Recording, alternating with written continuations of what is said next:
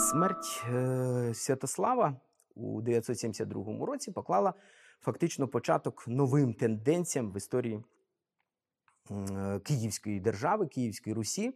Зокрема, ще е, в тисі- в 969 році, коли Святослав готувався до нового походу на Балкани, на Болгарію, відповідно, він розділяє свою державу між своїми трьома синами.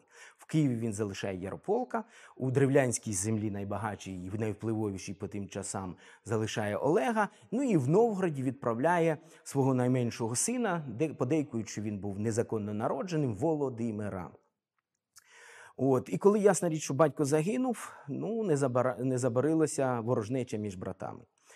З чого воно почалося, фактично зрозуміти неможливо. Почалися спочатку суперечки між Олегом і Ярополком, яких гине, врешті-решт, Олег. Зокрема, він під час повернення з бою впав з мосту і загинув, зламавши собі шию. От, і потім починається ворожнеча між Ярополком і Володимиром Новгородським. У цій боротьбі е, Володимир спирається на варягів традиційну, так би мовити, силу військову, яка допомагала князям Рюриковичам у боротьбі. А Ярополк переорієнтовується, він починає орієнтуватися на печенігів. Але ясна річ, що все-таки варяжські дружини, вони в умовах все-таки лісостепу українського, вони були кращими, ніж кочовики печеніги, які могли краще себе проявити лише в степу. Власне, в лісостепу брати штурмом фортеці вони не могли. Тому Володимир перемагає. В 978 році він захоплює Київ, а в 980 році він стає єдиновладним правителем після вбивства свого брата Ярополка. Він стає єдиновладним правителем Київської Русі. І от з цього часу можна говорити, з 980 року починається золота епоха розквіту Київської держави, яка триватиме. Ну, два покоління, тобто це правління князя Володимира 980-1015 і правління князя Ярослава Володимировича, який відомий під назвою Мудрий 1019-1054. Саме ці два князі вони зробили кардинальні зміни в державі, які перетворили її на те класичне явище, яке було і в Європі, і в інших частинах світу. Тобто, це вже була справжня держава. Що зробив Володимир? Ну, перш за все, він зробив висновки від того, що не робив його батько Святослав. Він починає захищати територію своєї країни, тобто не орієнтується на напад, а орієнтується все-таки на оборону, на забезпечення потреб свого населення, будує вздовж південних, південно-східних кордонів потужну лінію укріплень. Він ставить міста, при тому саме Володимир поставив їх декілька десятків потужних міст, які переросли зараз у великі міста там і так далі.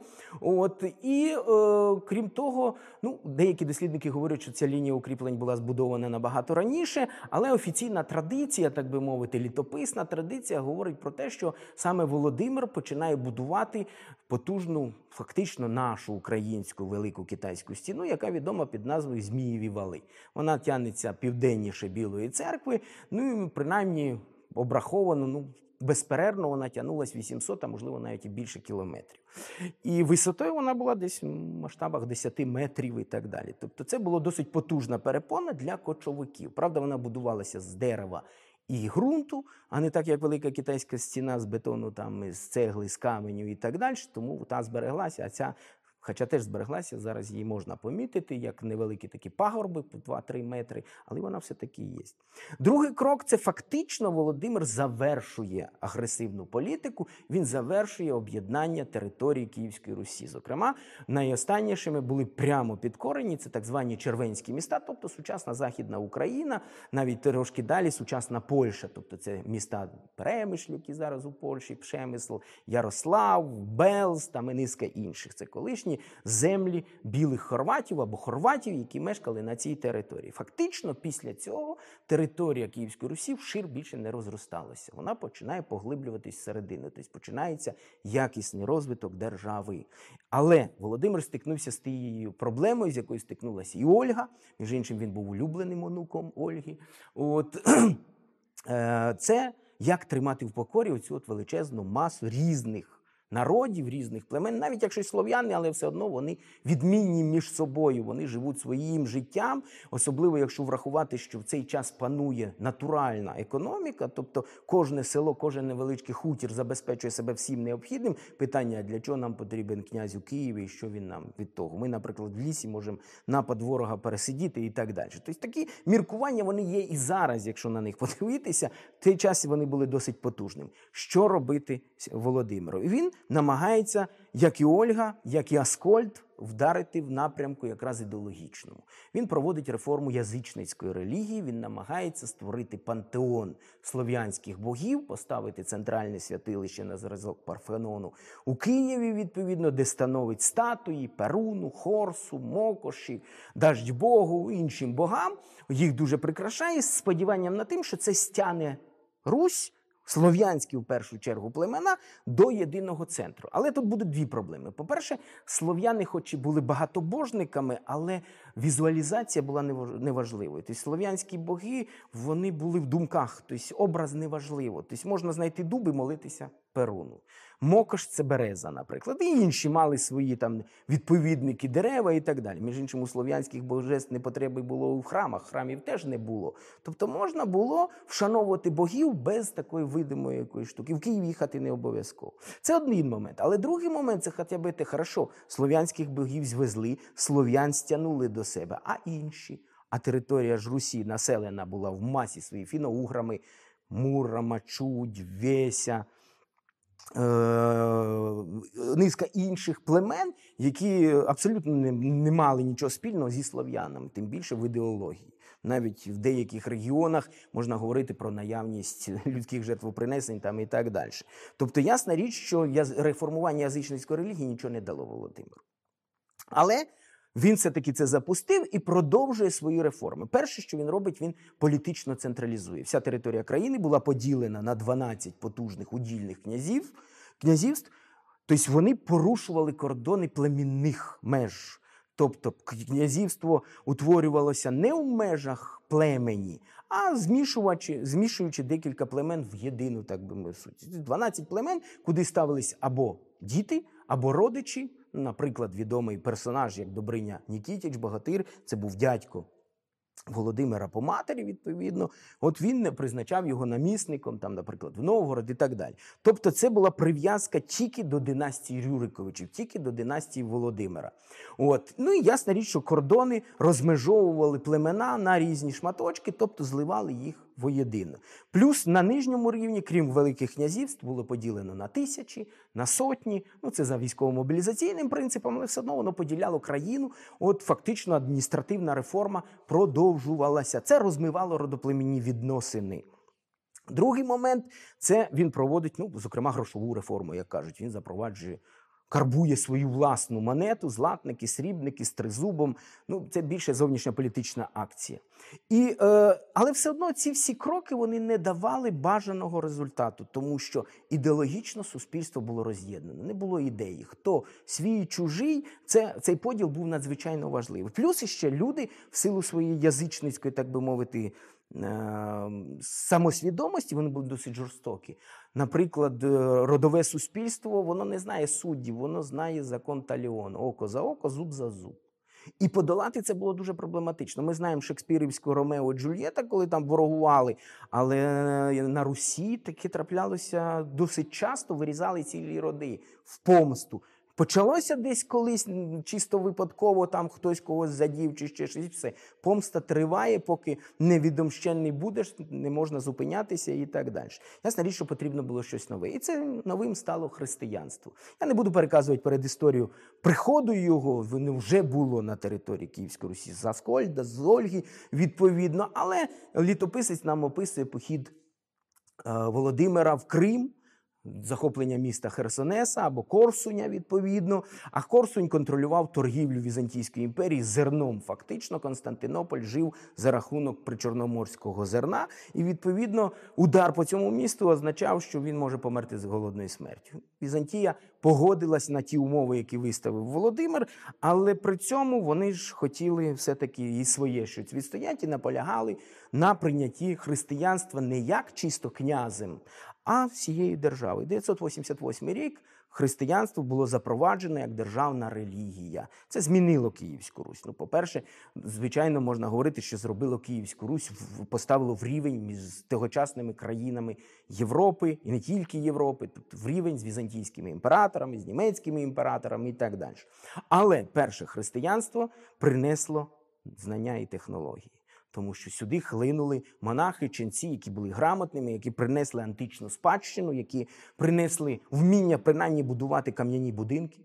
Перша, наприклад, кам'яна церква, десятинна церква і так далі, і багато іншого. Тобто вони принесли знання. Це дуже важливо. Але ще один важливий момент християнізації ми забуваємо. Християнство пригуманізувало суспільство.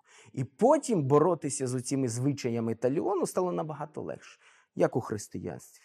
Вдарили в одну щоку, підстав іншу, і якщо по, вбили, то ну, по-перше, вбивати не можна. А по-друге, якщо вже вбили, то треба там, щоб був суд Божий там і так далі. Тобто, все-таки вводяться заборони. Це, звичайно, був надзвичайно повільний процес. Але він зробив своє. Після цього стало можливим прийняття писаного права, що зробить уже Ярослав мудрий в свій період правління. Але за Володимира теж буде проведені перші кроки, так би мовити, законодавчої реформи. От буде принаймні уніфіковано судочинство, але воно залишиться усним. Тобто нема текстів ніяких. Це вже Ярослава Мудрого. Володимир, як бачимо, зробив дуже і дуже багато. Продовжив його син Ярослав, але знову ж таки продовжив після кривавої усобиці. 1015-1019 роки Київська Русь переживає усобицю за владу. Тут треба згадати один такий момент, що середньовічна традиція розглядала державу як власність правителя. Тобто, це так, як ми з вами маємо у володінні, допустимо, квартиру після там чи в заповіті, чи так просто між дітьми взяли і її розділили. От точно так і робилося. Тобто, після смерті Володимира, між іншим, Володимир помер від серцевого нападу, і, а перед тим готувався до війни з своїм сином Ярославом. Новгородським і так далі. Як би там не було, але в цей період часу досить жорстока особиця, яка відома нам і дала нашій, так би мовити, історії перших святих Руської, тобто Української православної церкви, це Борис і Хліб. Тобто два князя, як літопис говорить, найулюбленці Володимира, Борис і Гліб, Борис Ростовський, Гліб Муромський, вони в цій боротьбі загинули невинно. Тобто вони не претендували нібито на владу, але були убитими. Традиція приписує це старшому сину Володимира Святополку, але з усіх фактів можна говорити про те, що руку тут, мабуть, доклав все-таки Ярослав Мудрий, тому що старший син і так по праву мав право на трон. А от Ярослав Мудрий був десь там у якомусь десятку і так далі. Тому ясна річ, що йому було вигідніше знищення всіх князів, тому що це розчищало йому трон. Другим моментом, хоча б це те, що проти Ярослава вже потім у 23-му році виступив його рідний брат і по батьку і по матері Мстислав, князь Мутаракані. Вони потім Русь поділили на дві частинки. Але це не означало розділення Русі, це означало просто диференціацію влади. Що зробив Ярослав Мудрий? Ярослав Мудрий, після того, як прийшов врешті-решт до влади в 1019 році, він проводить юридичну реформу. Тобто він запроваджує писане право, яке якраз і завершило те, що закладав Володимир. Тобто держава остаточно перетворилася на класичну державу, не якусь варварську, де тільки силою, а можна було досягнути через судочинство. Притом руська правда це збірка, так би мовити, законів, але підвалини закладає саме Ярослав Мудрий. За Ярослава Мудрого не відбувається якихось масштабних во- завойовницьких походів, так як і за Володимира, врешті-решт. Ярослав Мудрий спробував здійснити похід на Константинополь, але він провалився. Відповідно, Ярослав займався лише дипломатією. В цьому він досягнув величезних успіхів. Недурно його називають тестем Європи, тому що фактично немає жодної країни тогочасної Європи, яка б не породичалася з Ярославом Мудрим, тобто з Руссю і так далі. Ну, цьому ще сприяло й те, що 11 століття для Європи це епоха колосальної роздробленості. Франція тільки розпалася на 20 крупних володінь і 100 таких середньої руки і так далі. Тобто воювали всі проти всіх. Те ж саме схоже було і в Німеччині, правда, там процеси були повільнішими, от і в інших країнах. Тобто Ярослав Мудрий на фоні роздробленої Європи був і захисником, і другом, і батьком, і навіть навчителем, тому що багато, наприклад, скандинавських майбутніх правителів вчилися при дворі Ярослава Мудрого. Ну і ще ми знаємо, чого його називають Ярослав Мудрий, тому що він приділив величезну увагу системі освіти, тому що він прекрасно розумів, як і Володимир. Володимир теж відкриває школу для навчання ну, дітей еліти при своєму палаці, але за Ярослава це стало більш масштабніше, тому що держава без професійних кадрів це не просто там прибіг, повоював, пограбив і вернувся. Це держава з кадрами. Держава без кадрів неможлива. Тому Ярослав Мудрий засновує школу і при палаці, і потім при Софіївському соборі. Більше того, не тільки школу, це скрипторій виготовлення книжок, на яких же можна вчитися, за якими можна вчитися і так далі. Ну і відповідно формує свою бібліотеку. Його бібліотека була однією з найбільших знову ж таки в Європі. На жаль, вона зникла, і при тому сказати точно, як зникла, ми не можемо. Тому існує легенда про те, що вона десь захована. Якщо ви її знайдете, ви ну, однозначно всі державні премії будуть ваші, але в принципі вона зникла якось чудернацько, невідомо. Тобто немає фактів про її знищення. Тобто була і немає. Тобто, десь вона ймовірніше всього захована. Ярослав Мудрий, крім власне освіти, крім власне юридичної чи законодавчої ініціативи, він, в принципі, продовжує стягувати державу до єдиного церкви. Ясна річ, що за Ярослава Мудрого церква, яка була впроваджена за Володимира, вона підпорядковувалась Константинопольському патріархові. І всі ієрархи церкви, тобто єпископи, архієпископи, митрополит, призначалися звідти. Це були греки, болгари, ще якісь інші, тобто не слов'яни. Так от за Ярослава Мудрого в 1051 році вперше за під тиском Ярослава було обрано митрополитом місцевого мешканця монаха Іларіона. Тобто це наповнило ще й і місцевим змістом і саму ідеологію, саму церкву, так би мовити, і так далі. Таким чином, ми можемо говорити, що держава дійсно перетворюється на потужний, так би мовити, центр саме слов'янського населення, можна сказати, навіть українського, тому що ми ж нікуди звідси не ділися. Тому, врешті-решт, наші предки і творили цю державу.